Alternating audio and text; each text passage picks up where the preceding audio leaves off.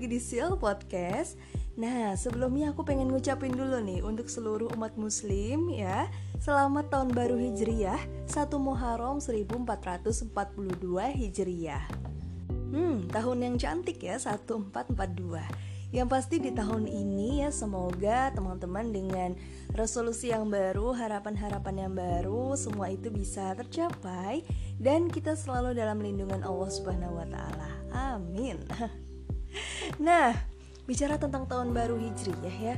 Hmm, biasanya itu kan kalau tiap tahun pasti banyak kegiatan ya banyak tradisi-tradisi yang berbeda di setiap daerah tapi maknanya sama biasanya seperti itu um, dan biasanya kalau di tempat aku sendiri ya karena dulu aku di Jayapura kegiatan menjelang tahun baru hijriyah itu biasanya diisi dengan lomba-lomba lomba-lomba yang diikuti sama anak-anak ya mulai dari lomba kalau zaman kecil itu ada lomba menyusun huruf hijaiyah, ada lomba mengaji, ada lomba azan, lomba wudhu gitu. Kemudian juga lomba membaca surah-surah pendek, lomba sholat dan lain sebagainya.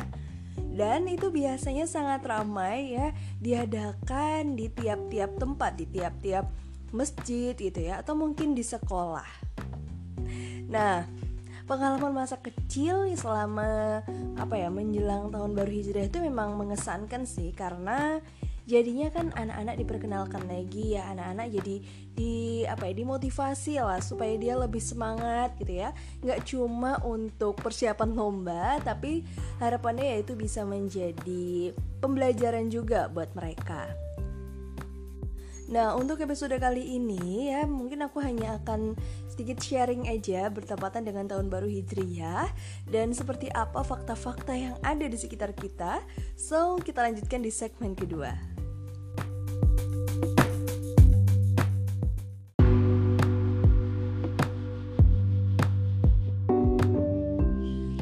Seperti tadi udah aku bahas sebelumnya ya, ketika menjelang tahun baru Islam ya banyak sekali aktivitas-aktivitas yang biasanya dilakukan oleh masyarakat termasuk pada saat malam ini ya malam tahun barunya itu. Dan tiap daerah itu punya tradisinya masing-masing. Tentu saja berbeda tapi maknanya sama. Nah melansir dari beberapa artikel yang pernah aku baca nih di beberapa daerah ya biasanya mereka akan melakukan apa ya bukan arak-arakan sih tapi uh, suatu tradisi yang mereka itu akan mengelilingi kampung gitu ya, atau mungkin mengelilingi jalan gitu sambil kemudian bersolawat atau berdoa dan lain hal sebagainya itu. Di antaranya ada yang namanya pawai obor. Nah, ini nih adalah satu apa ya? ciri khasnya sih ketika kita ada perayaan gitu ya umat muslim ya uh, entah itu ketika tahun baru Islam, bahkan kadang kalau malam lebaran ya, malam takbiran itu juga ada yang namanya pawai obor. Nah, di sini memang banyak dilakukan oleh umat muslim ya sebagai rasa syukur dan antusias menyambut datangnya tahun baru Islam gitu. Jadi biasanya mereka akan membawa obor mengelilingi kampung dan sambil bersolawat ataupun berdoa. Dan tentu saja buat yang tidak mengikuti pawai obor ini ya tetap bisa menikmati dari depan rumah. Ini menjadi hiburan tersendiri ya. Bisa melihat banyak sekali anak-anak muda ya, bahkan mungkin dari anak-anak kecil gitu. Kemudian orang dewasa mereka berbaris dan berjalan beriringan sambil menyenandungkan solawat. Seperti itu teman-teman. Nah, terus yang kedua ya, ada lagi yang namanya kirap kebobule. Kirap kebobule ini ya katanya menjadi salah satu tradisi atau kebiasaan yang dilakukan oleh warga Surakarta. Jadi biasanya di sini mereka mengarak mengikuti kerbau berwarna putih yang dianggap sebagai turunan kerbau Kiai Slamet, katanya begitu. Nah, jadi di sini juga kirap kerbau bule ini biasanya diikuti oleh para keluarga keraton sambil membawa pusaka gitu. Jadi si kerbau bule ini dia bakal disebut sebagai pemandu kirap atau istilahnya itu cucu king lampah. Ya itu kalau yang dari aku baca ya dari literatur. Dan aku sendiri juga belum pernah lihat belum pernah tahu seperti apa tapi yang pasti menarik lah kegiatan seperti ini. Terus ya yang ketiga ada yang namanya apa nih mubeng beteng. Ya, sorry kalau aku salah nyebut ya. Yang pasti tradisi ini biasanya dilakukan oleh warga Yogyakarta. Eh, dilaksanakan oleh ratusan abdi dalam keraton berkeliling lingkungan keraton yang kemudian diikuti oleh para warga. Kayak gitu teman-teman. Nah, terus ya di sini biasanya mereka uh, ketika tradisi ini berlangsung ya ketika kegiatan mubeng beteng ini sedang berlangsung mereka dilarang untuk berbicara kemudian nggak bisa apa nggak boleh makan nggak boleh merokok dan mereka akan berjalan bisa sejauh 5 km katanya seperti itu ini sebagai bentuk refleksi dan juga introspeksi diri gitu Nah, yang terakhir ada lagi nih yang aku lihat dari salah satu sumber ya, ada yang namanya leduk suro. Nah, kalau leduk suro ini biasanya menjadi tradisi bagi masyarakat Magetan, Jawa Timur. Nah, dilaksanakan dengan kirap Nayoko dan Bolu Rahayu. Mereka akan berebut Bolu Rahayu yang mereka anggap akan membawa berkah dan juga keberuntungan. Itu Nah, jadi gitu ya teman-teman, memang banyak banget ya tradisi-tradisi yang dilakukan sama masyarakat di berbagai daerah menyambut tahun baru Islam. Bahkan nih di salah satu sumber lain aku melihat ada namanya tradisi nganggung. Jadi ini adalah tradisi yang dirayakan oleh umat muslim di Bangka Belitung. Karena um, katanya si nganggung ini berasal dari uh, bahasa daerah ya yang artinya adalah makan bersama. Jadi mereka akan menggelar acara makan-makan bersama gitu ya. Dan ini layaknya perayaan Idul Fitri dan juga Idul Adha.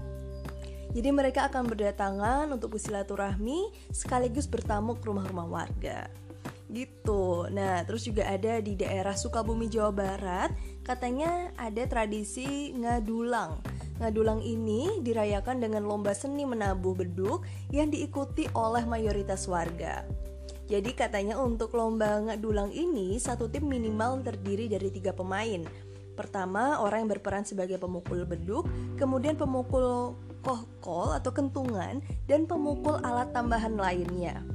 Nah, di sini nanti mereka akan berlomba menciptakan nada yang unik agar bisa memenangkan perlombaan itu. Nah, ada berapa tadi yang aku sebut? Yang pasti banyak banget tuh. Bahkan ada juga ya biasanya kalau untuk tahun baru Islam itu untuk masyarakat Jawa ya yang kejawen gitu mereka punya tradisinya sendiri ya kurang lebih kayak gitu ya memang.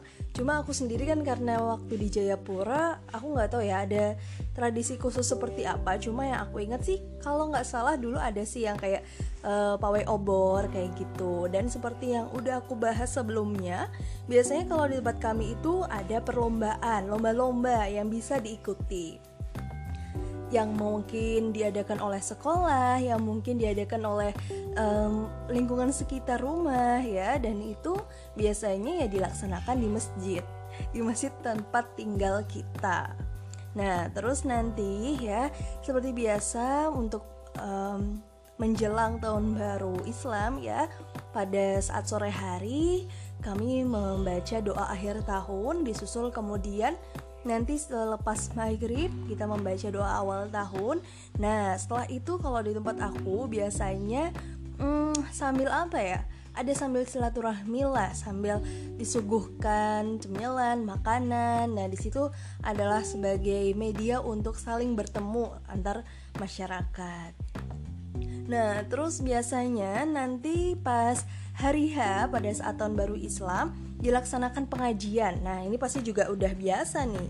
Nah, di tiap tempat, tiap daerah pasti ada lah ya namanya pengajian di tahun baru Islam atau pada saat hari hanya itu. Nah, di situ biasanya kan uh, semua pada berkumpul ya, semua pada saling bersilaturahmi, kemudian mendengarkan tausiah dan seperti yang udah aku bahas tadi, ketika ada perlombaan, biasanya pada saat hari H itu sekaligus pembagian hadiah. Nah ini memang yang membuat anak-anak semangat ya Karena sebenarnya bukan hadiahnya yang kita lihat Tapi semangatnya bagaimana mereka bisa uh, memaknai tahun baru Islam itu sendiri. Kayak gitu teman-teman. Nah, kalau dari aku sendiri ya, yang paling aku inget ketika ada perayaan-perayaan seperti ini, tahun baru Islam, Maulid Nabi dan lain sebagainya, aku tuh sama teman-teman uh, kompleksku, teman-teman remaja masjid, biasanya kita akan menampilkan kosidah. Kita akan bermain kosidah kayak gitu. Dengan apa ya latihan yang rutin kadang tiap malam gitu ya. Yang namanya anak sekolah yang harusnya kadang udah ngantuk atau istirahat gitu. Tapi karena apa ya ya waktu itu usia-usia remaja sih yang SMP SMA gitu. Jadi uh, kalau ada tugas dikerjain dulu gitu. Nanti selepas maghrib selepas isya ngumpul di masjid ya kita latihan kosidah rutin gitu jadi um, ada yang bermain alat musiknya, ada yang menjadi vokalisnya, menjadi kurnya dan itu menjadi pengalaman yang sangat mengesankan gitu. Jadi ditonton oleh para tamu undangan, para uh, warga-warga sekitar yang datang ke masjid gitu ya. Kemudian bisa bersolawat bersama dan yang paling senang adalah ketika kita menampilkan uh, ini ya, kita sedang bersolawat kayak gitu, terus para tamu undangan juga bisa mengikuti apa yang kami apa tampilkan pada saat itu. Itu sih kalau pengalaman yang paling mengesankan buat aku. Karena ya kalau di luar sana banyak anak-anak band kalau aku sama teman-teman gue tuh anak kesidahan gitu. Jadi masih dengan bassnya tropolnya kerincing kerincingnya pada saat itu ya. Dan kalau flashback lagi kayaknya tuh pengen banget sih ngulang ke momen-momen kayak gitu. Apalagi sekarang kan aku sama teman-teman juga udah berpencar semua. Ada yang di Jawa ada yang masih stay di Jayapura ada yang udah di mana-mana gitu ya.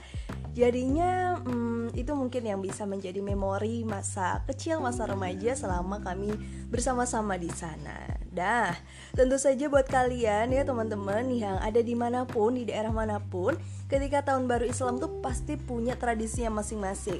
Pasti punya perayaannya masing-masing.